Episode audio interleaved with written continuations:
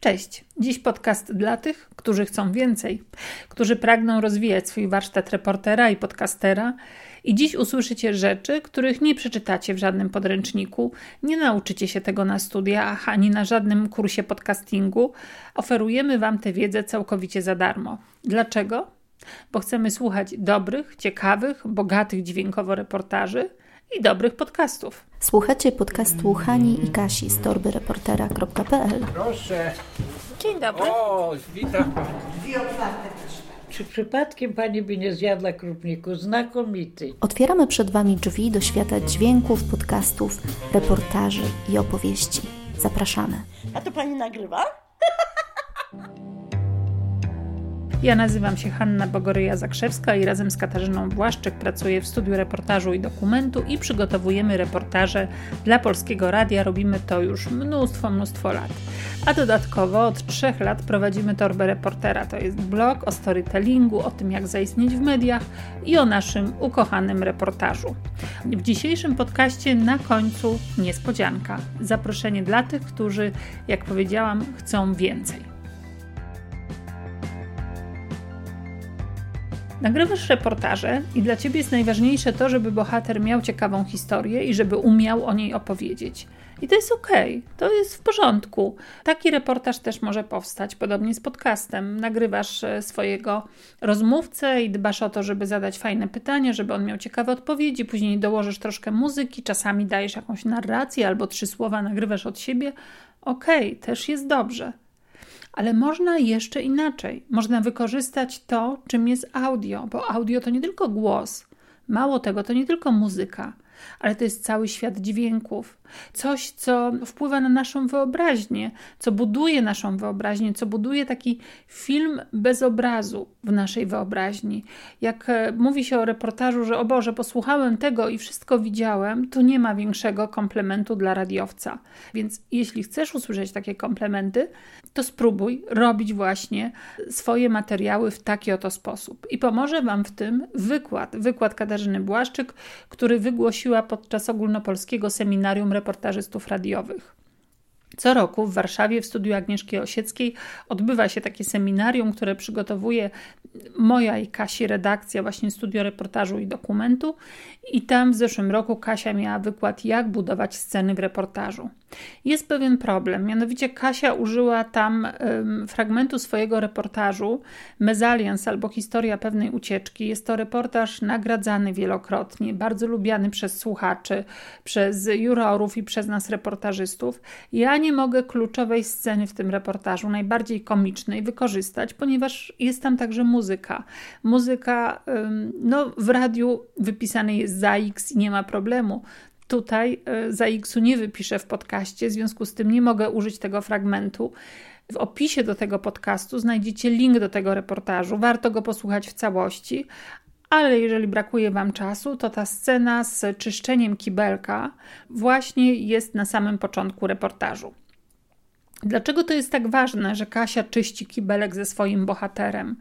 Dlatego, że po pierwsze jest pewna akcja, ruch, my to w języku radiowym nazywa, nazywamy dziejstwo, ale po drugie mm, ona wytrąca swojego bohatera z, tego, z tej postawy siedzącej, kiedy on tak opowiada przy stole, teraz zaczyna opowiadać w działaniu, więc dodatkowo uruchamiamy inne zmysły, zaczynamy widzieć to, co on robi. On też opowiada zupełnie inaczej podczas wykonywania tej czynności, niż gdyby siedział dalej przy tym stole i opowiadał o czyszczeniu kibelka. No i yy, trzecia rzecz, po prostu to się robi komiczne. I przez to oczywiście wzrasta nasza ciekawość. Na szczęście w innych e, fragmentach, które Kasia pokazywała podczas tego wykładu, nie wykorzystała muzyki, dlatego możecie usłyszeć w tej chwili spokojnie skrót wykładu z odpowiednimi fragmentami jej reportaży.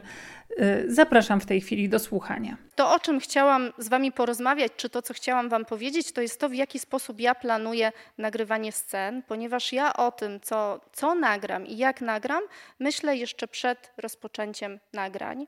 Nie jest to regułą, bo oczywiście zdarzą się takie materiały, kiedy nie będzie takiej możliwości, kiedy trzeba będzie pójść na żywioł, ale wtedy też, co pokażę Wam za chwilę, trzeba bardzo dokładnie słuchać bohatera, ponieważ to, co mamy w opowieści, bohatera to jest jedno, a to, co mamy w scenie, to jest drugie. Z połączenia tego mogą wyjść bardzo interesujące rzeczy. Tutaj y, zrobiłam Wam taki kolejny slajd, czym jest dla mnie reportaż i czym jest reportaż w ogóle. Y, I umieściłam tutaj wszystkie ważne. Y, elementy reportażu radiowego. Mamy zatem rozmowę i opowieść. Opowieść jest najważniejsza, bez tego nie ma reportażu. Oczywiście odpowiednio skonstruowana. Z drugiej strony muzyka, narracja, bardzo mocno obecna na zachodzie, u nas troszeczkę mniej. A z drugiej strony mamy oryginalne dźwięki. Na zachodzie nawet się to oznacza jako original tones, czy oryginale tonen.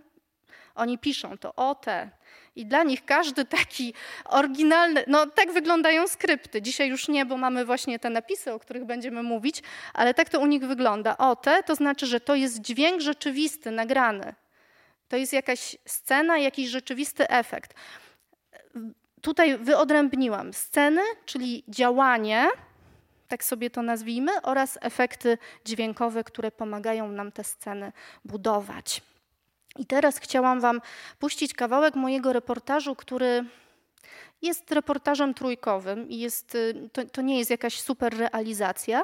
Natomiast ta scena zawiera właściwie wszystko, o czym teraz tutaj mówiłam. Y, ta jedna scena, oprócz słuchowiska. Tak, ja tak też sądzę.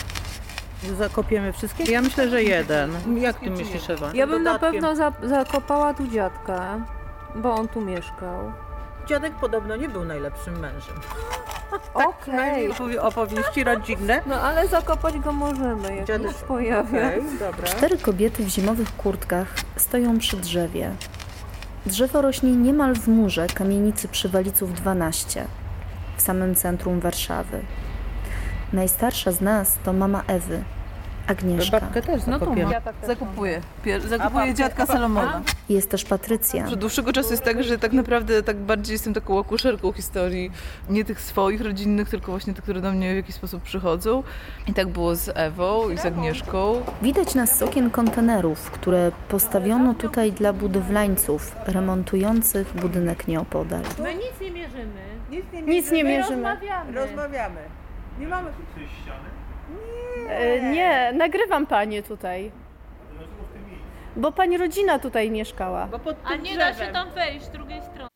To, co chciałam wam pokazać na przykładzie tej krótkiej bardzo sceny, tak jak mówię, z reportażu trójkowego, który ma 12 minut tak naprawdę, to to, że jedną scenę możecie zbudować za pomocą tych wszystkich środków, ponieważ rzeczywistość nagrana nigdy nie jest waszą rzeczywistością radiową, albo bardzo rzadko jest waszą rzeczywistością radiową.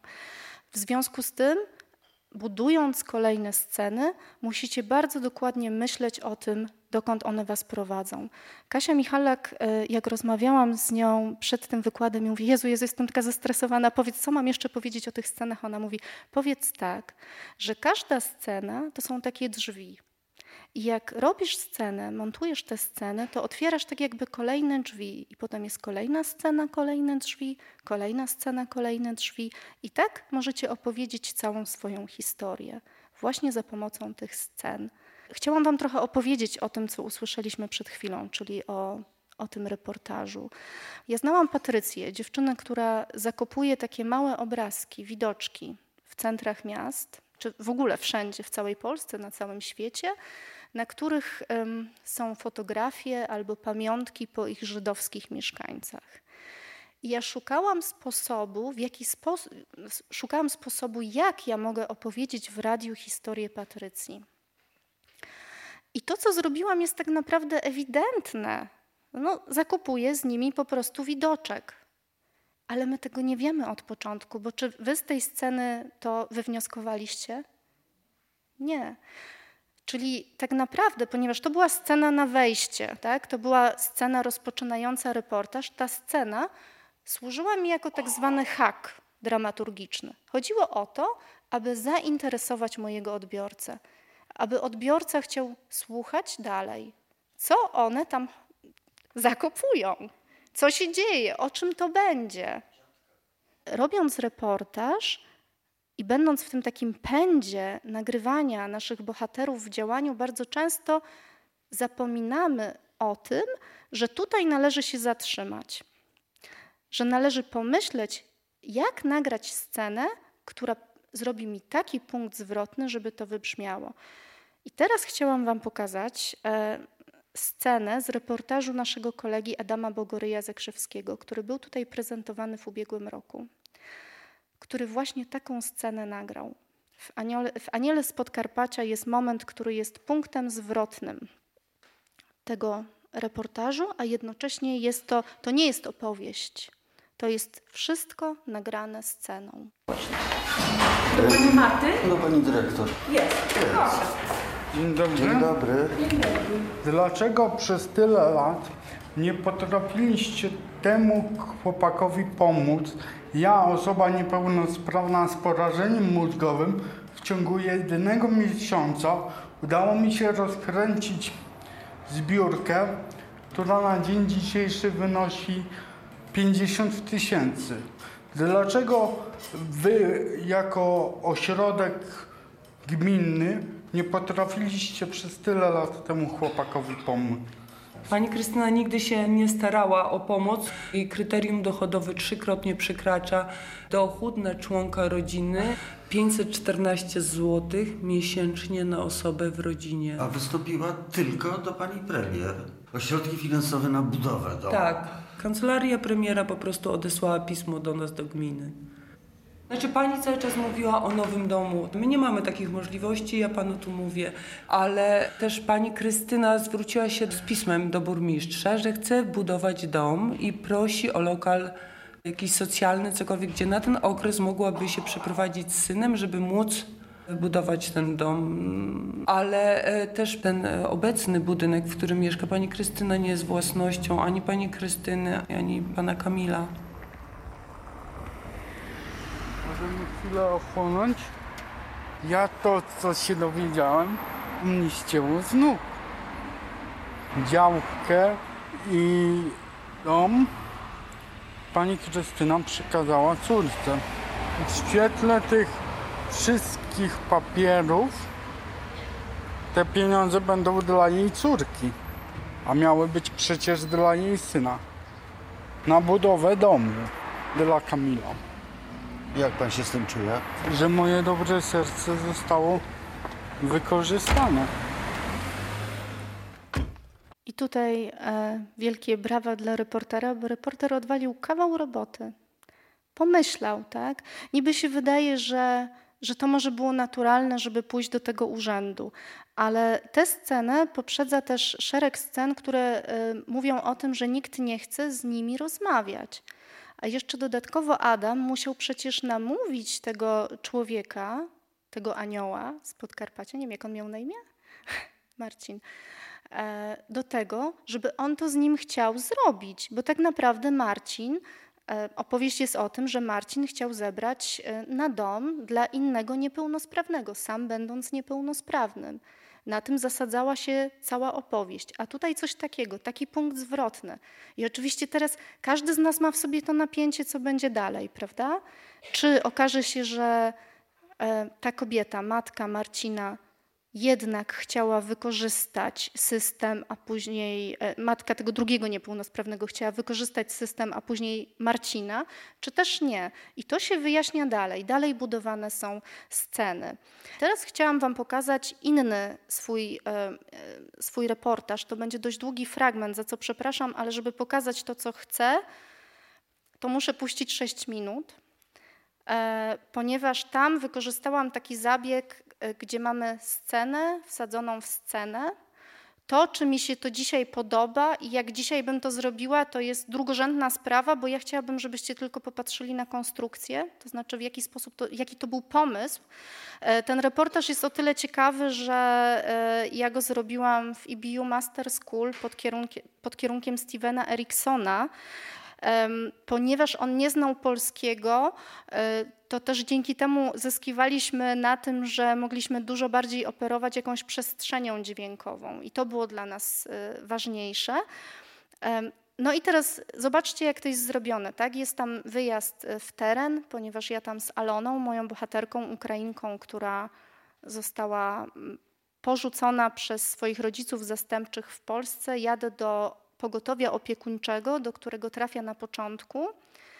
E, jeszcze wówczas e, polskie e, urzędy czy, czy, czy, czy polskie instytucje nie wiedzą, co się stało, co się stało, dlaczego ci ludzie wyjechali z Ukrainy.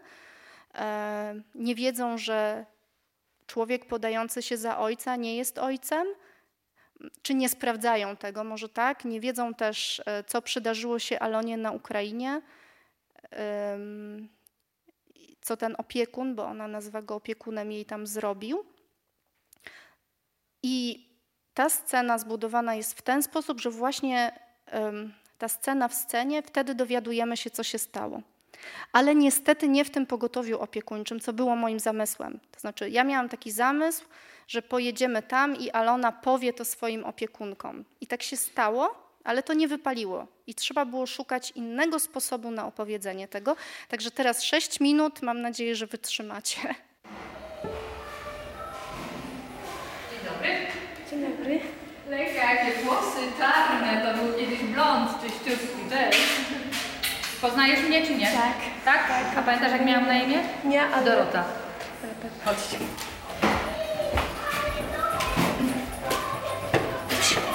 Co się mówi? Mamy dwie frelki teraz małe, które jeszcze nie chodzą do szkoły, do przedszkola też nie, więc one sobie tu są przed południem. Proszę sobie usiąść. Może dam pod spód talerzyki, proszę się częstować. Dziewuszki, po cukiereczku. Proszę bardzo. Dziękujemy. To idźcie się bawić. Ale generalnie całe rodzeństwo, no tak jak tutaj pani kierownik mówiła, że Zaraz, chwileczkę, poczekajcie, że wybieracie się do nas, to od razu wiedzieliśmy o kogo chodzi, że głęboko gdzieś tam utkwili nam w pamięci. Czy oni byli jacyś szczególni, bo byli właśnie z daleka? Szczególnie ze względu na sytuację, na to, że, że to tak w ogóle się wydarzyło, że mama wtedy na czeską stronę przejechała, was y, Straż Graniczna zatrzymała, potem tata poszedł do aresztu, chyba trzy miesiące tu był w Bielsku w areszcie, ty, wy byłyście z Witią u nas, potem pamiętam, że przyjechał dziadek z Austrii, który Was tutaj odwiedzał. Potem przyjechała babcia, pamiętam, to była pani z takimi złotymi, rudymi włosami, skokiem. Też sobie przypominam, e, że tata z wykształcenia był informatykiem e, i pisał gry, gry komputerowe. Szczupły, wysoki, półdługie włosy i na pewno był zdystansowany. To znaczy bez emocji, bez uśmiechu, bez e, takiego nawiązania kontaktu tylko taki na dystans, na odległość y, oficjalnie bardzo, no to tak, tak go pamiętam. No potem tata wyszedł z aresztu, to was y, systematycznie odwiedzał. Dzień dobry, Kubuś. się zabierał, żeby z nami świecić. ciszej. Świecić wasze rozmowy, co mamy, y, co mamy mówić w sądzie. Tak? No, i dlatego my nic nie mogliśmy mówić tutaj.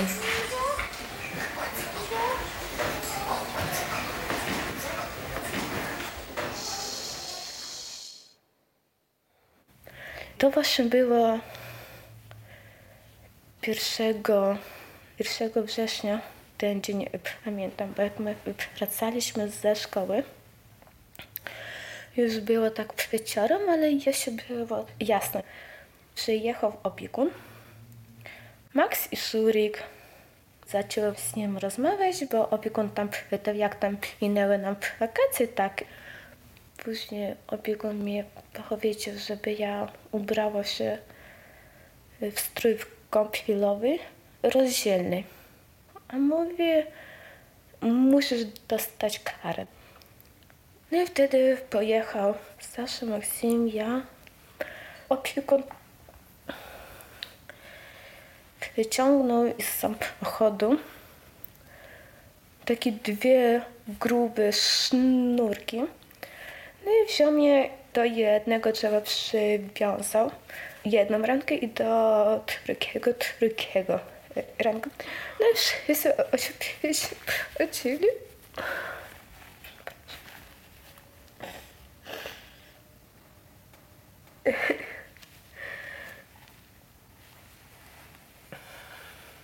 Najpierw y, był Maksyma bity.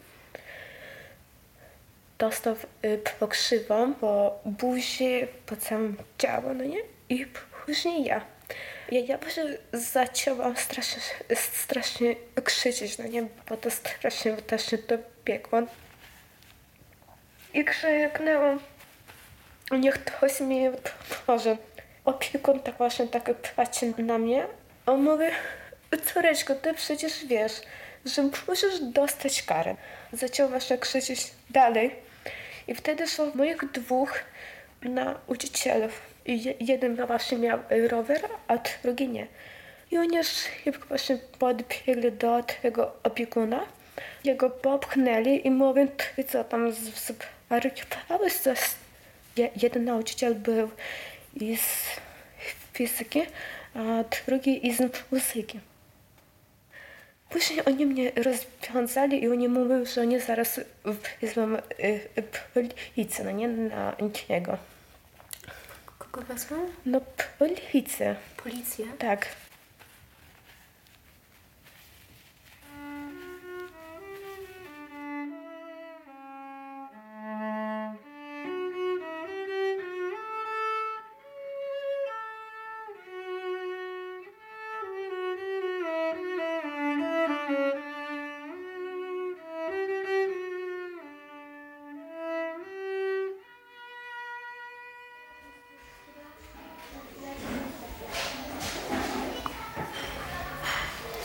Przykra historia. Chyba nikomu nie przyszło do głowy, że, że dzieci są no zastraszane. Dlaczego tutaj nikt tego nie zauważył? Nie umiem powiedzieć. Kiedy jest przemoc y, w domach, często można to wyłapać. Można. No, Wiem, że było długo i wiem, że było trudno, bo Alona bardzo. Alona, Alona się jąka, nie dość, że niezbyt dobrze mówi po polsku. Teraz już lepiej, ale wtedy niezbyt dobrze mówiła. To jest jednak reportaż sprzed 10 lat prawie. No to jeszcze dodatkowo bardzo się jąkała, opowiadając mi tę historię. Ale no mimo wszystko no, ten cały pomysł polegał na tym, żeby wsadzić jedną scenę w drugą. E, I to oczywiście też jest sposób, tak? To, to już Wam wychodzi podczas montażu, co jest lepsze, co jest silniejsze, co się udało, a co się nie udało. Bo Alona oczywiście opowiedziała tę samą historię opiekunce, tylko że to nie było takie mocne. To w ogóle nie wybrzmiewało. E, Poza tym jąkająca się Alona na tle tych wszystkich dzieciaków, które tam krzyczą w tle i robią różne rzeczy, no to był dramat po prostu, nic byśmy już w ogóle nie rozumieli. E, To jest oczywiście też pytanie, którego wtedy sobie nie zadałam, a które może dzisiaj bym sobie zadała, czy warto nagrywać taką bohaterkę. No ale tak jak mówię, no, błędy też popełniamy i po to tu jesteśmy, żeby się uczyć i też po to robimy reportaże. Mm, Myślę, że fajnie jest myśleć o reportażu każdym swoim, że to jest jakiś eksperyment. Teraz chciałam Wam pokazać coś, co też mi się nie udało, e, bo stwierdzam, że to ważne jest, żeby się uczyć na błędach czyichś, a nie tylko y, swoich, Mm, ale udało się dzięki temu coś innego. E, A mianowicie ja nagrywałam kiedyś e, kobietę, która mm, straciła swoje dziecko, one umarło jako wcześniak w szpitalu. E, Bardzo pięknie o tym opowiadała. Ta kobieta miała, ma cały czas syna, urodziła syna później, który też był bardzo trudny i ona tego syna wychowywała ciągle e, i, i cały poród z nim przeżyła, ciągle mając z tyłu głowy tę traumę, która ją spotkała wcześniej, kilka lat wcześniej. I oczywiście zastanawiając się, jak nagrać tę historię, to pierwsze, co wpadło mi do głowy, pójdę z nią na grób. Nie, no oczywiste. Idziemy na grób córki, tam ona się rozkleja, mam te łzy, mam wszystko, no jest po prostu cacy. Tylko bardzo dobrze, że się pojawiły we mnie dwie e, wątpliwości. Pierwsza dotyczyła tego, jak ja jej to zaproponuję. No bo ja bym nie chciała, żeby ktoś mi proponował taką rzecz mnie jako osobie, tak? A druga, e, ja odkryłam, że ktoś nagrał z tą kobietą film. I w tym filmie była taka scena. I ja sobie pomyślałam, no nie, ja nie chcę robić tak jak w tym filmie. Bez sensu, tak? Nie, nie, nie będę tego robić w ogóle. Nie wiem, dobrze czy niedobrze. W każdym razie ten reportaż powstał, nazywał, nazywa się Wymyśliłam sobie. I cały czas zastanawiałam się, jak zaproponować tej kobiecie nagrania z synem. Pomyślałam, że sobie nagramy, jak tam razem gotują, jak, jak ona się do niego odnosi, no takie domowe życie, tak? Ale ona tego nie proponowała cały czas. E, chroniła to dziecko, na jakieś moje tam lekkie naciski odpowiadała: Nie, nie wiem, nie teraz. Mieszkała w Poznaniu, więc ja do niej dojeżdżałam. Um, Chociaż mam wrażenie, że mocno się zaprzyjaźniłyśmy. To znaczy, to jest taka osoba, która jest bardzo ważna w moim życiu, więc to nie jest jakaś e, przypadkowa bohaterka, nad którą pracowałam. Nie. Agnieszka jest bardzo ważną dla mnie osobą, dzięki której też moje życie się zmieniło. Ale w pewnym momencie ona mówi: A wiesz co, mój syn ma dzisiaj koncert. E, czy ty mogłabyś pójść e, ze mną na ten koncert? Zobaczyć, jaki będzie ten koncert? Może by ci się udało próbę nagrać z tym moim dzieckiem? Ja sobie pomyślałam, wow, pewnie, że chcę iść na, tą, na ten koncert i na tę próbę. I dzięki temu, że tam poszłam, mm, to stworzyła mi się tak jakby druga linia w tym reportażu, e, bo nagrałam próby przed tym koncertem i tak sobie pomyślałam, że te życie Agnieszki też, e, to też były takie próby.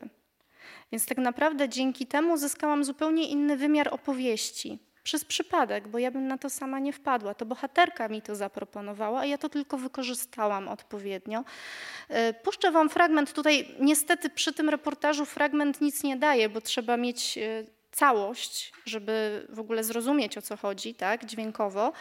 Też pytanie, czy ja to potem dobrze zrobiłam, czy to tak zostanie odebrane. Taki był pomysł. Ja Wam teraz opowiadam o moim pomyśle, bo e, musimy też być przygotowani na to, że mając różne pomysły na sceny radiowe, nasz odbiorca nie zawsze to tak odbierze, bo coś robimy w którymś momencie źle. No i też musimy się z tym pogodzić, tak? Poza tym każdy z nas ma inne doświadczenia, e, czyta pewne rzeczy inaczej.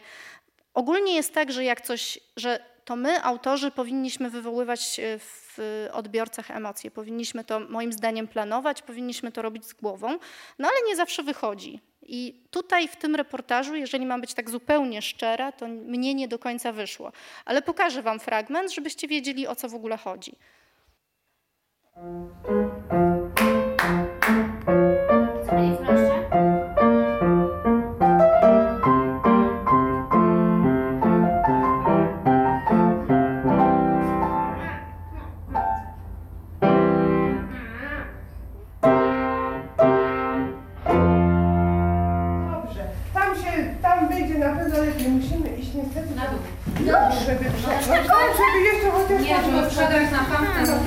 Boisz się?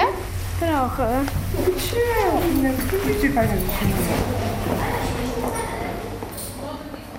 Ja sobie wymyśliłam, że będzie wszystko dobrze, jak będzie chłopiec. To znaczy, jak się dowiedziałam, że, że właśnie nie jestem w ciąży z dziewczynką, tylko z chłopcem, to poczułam ulgę, bo pomyślałam, że będzie wszystko inaczej i on po prostu będzie żył. Zresztą wtedy bardzo byłam wierzącą osobą i modliłam się, prosiłam Boga, że jakby Martynka była dla mnie, bo ja zawsze chciałam mieć córkę, ale żeby to był sen dla mojego męża. Więc jak się dowiedziałam, że chłopak, to bardzo się cieszyłam. Trafiłam do szpitala w czwartym miesiącu ciąży, na początku w letniej sukience na ramionczkach i w japonkach, a wyszłam pod koniec października w zimowej kurtce. I właściwie miałam wrażenie, że wychodzę z jakiegoś piekła więzienia, Leżałam na pięcioosobowej sali, na której tylko ja nie mogłam wstawać z łóżka. Przez trzy miesiące żadna pielęgniarka nie zaproponowała, że mnie umyje na przykład, więc gdyby nie mój mąż i moja mama, to nie wiem, jakbym w jakim stanie leżała w łóżku. Ja nawet jadłam na leżąco.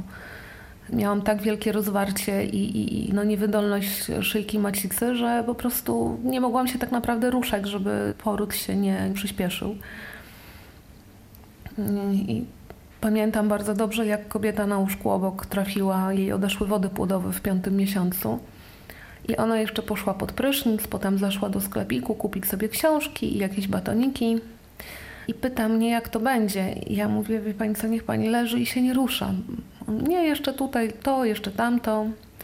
Za dwie godziny dostała silnych skurczy i zaczęła rodzić dziecko w tym piątym miesiącu. I pamiętam, jakie to było trudne, bo ja wiedziałam, jak to się skończy. I pamiętam jej na przykład przerażoną twarz, jak patrzy na mnie i mówi, czy oni mi pokażą to dziecko, czy ja je pochowam, niech mi pani powie. Ja poczułam, że mnie mój brzuch boli i zaczynam się denerwować, zaczynam sama mieć skurcze, tak, z tej całej empatii. Jedyne, co mogłam zrobić, to odwrócić się plecami do niej i założyć słuchawki na uszy, bo wiedziałam, że za chwilę zacznę ja rodzić po prostu z, z tego przejęcia. Na ostatnie pięć minut porodu wywieźli ją na porodówkę. Już jej więcej nie zobaczyłam, ale stworzenie rodzicom warunków do tego, żeby się godnie pożegnać bez świadków, ma bardzo duże znaczenie. Bo to, że dzieci umierają, nie zmienimy tego, ale to, że możemy godnie to wszystko przejść, na to mamy wpływ. Mhm. E, tutaj mieliście takie połączenie, tak? Bo na początku była ta scena, ta w scenach, o czym mówiłam, czyli ta próba, i później znowu był wywiad. I właściwie tak był zbudowany ten reportaż. Do czego dzisiaj na przykład miałabym sama do siebie uwagi, że to może nie do końca była ta linia dramaturgiczna, którą powinnam wtedy pójść, natomiast nagranie próby jak najbardziej tak. Coś, co mi się trafiło dzięki mojej e, bohaterce. E, to, co jeszcze chciałam Wam pokazać, to są przedmioty, które zmuszają nas do działań albo do opowieści, ale najbardziej do działań. Na ogół zdjęcia, tak, tak, tak, tak. Na ogół są to zdjęcia, to jest najbardziej oklepane. Oglądamy z naszym bohaterem zdjęcia. Um, Czasami próbujemy zrobić jakąś, jakąś taką scenę, że się krzątamy po kuchni, e, bo to też się często zdarza. Nagrywamy w kuchni, bo tam się dobrze czujemy. Z tą kuchnią i nalewaniem herbaty mam problem, tak jak Magda Skawińska, która zawsze mówi: Boże, znowu ta herbata. No bo czym jest nalewanie herbaty? Wiecie, takie pś, pś. No to jest efekt, no. to nie jest jeszcze pełna scena, no nie czarujmy się, no to jest jakiś efekt. I teraz jeżeli co drugim reportażu ktoś nalewa herbatę, no to po prostu no, no, to nie jest ta droga. Co nie znaczy, że e, z nalewania herbaty nie można by było zrobić sceny, która miałaby znaczenie. Co do przedmiotów, no to oczywiście najważniejszy przedmiot, jakikolwiek mi się trafił, to były listy, które otwierały przede mną tyle drzwi, że e, po prostu nie wiedziałam, co mam z tym zrobić. I gdyby nie Ania Sekudewicz, która mocno mnie pilnowała w Brazylii, a później mocno mnie pilnowała w Polsce, to nie wiem, czy stworzyłabym taką historię, jaką stworzyłam i jaką w koniec końców udało mi się opowiedzieć.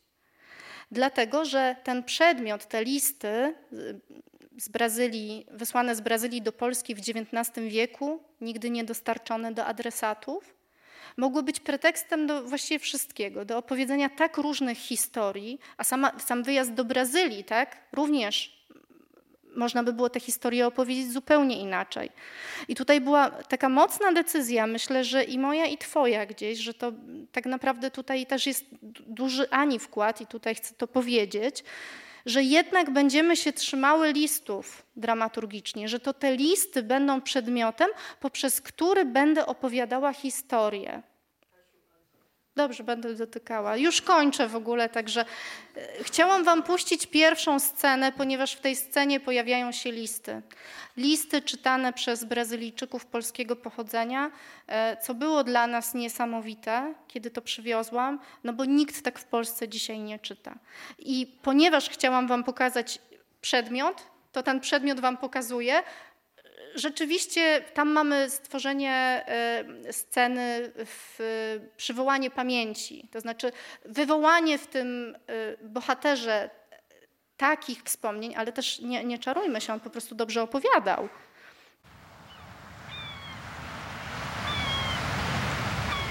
Dwudziestego lutego wysyłam ten list.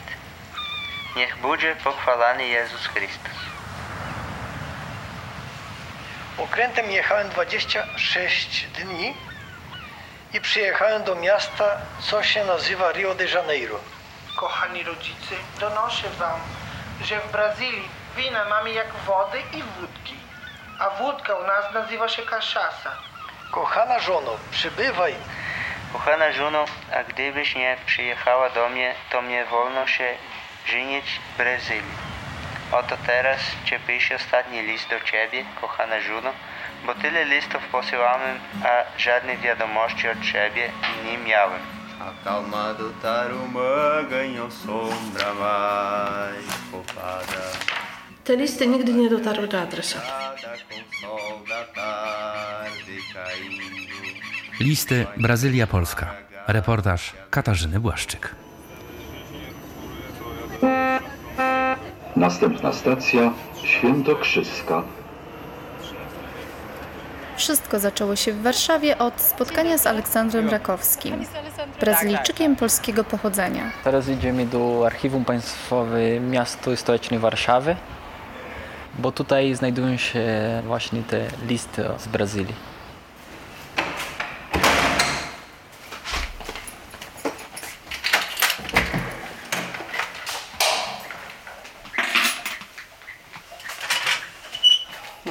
Teraz jak to tu wyjmować, żeby było dźwięk słychać? W tej chwili y, wyjmuję pudło, w którym znajdują się listy emigrantów. One są umieszczone w trzech pudłach, także tutaj na przykład jedno.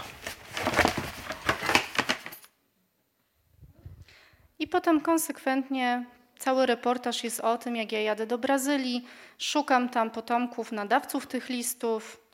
Sukcesem jest to, że się udaje znaleźć, nie przez przypadek, prawda? Bo to nie jest tak, że coś jest przez przypadek. Jadąc tam wiedziałam, że znajdę.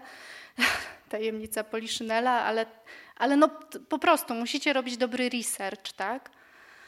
E, więc to, to jest myślę clue. Oczywiście nie wiedziałam, że znajdę tak i że to będzie takie, takie spektakularne, że znajdę tego konkretnego kolesia, ale wiedziałam, że, że znajdę, że coś znajdę, że będzie reportaż, że będzie audycja.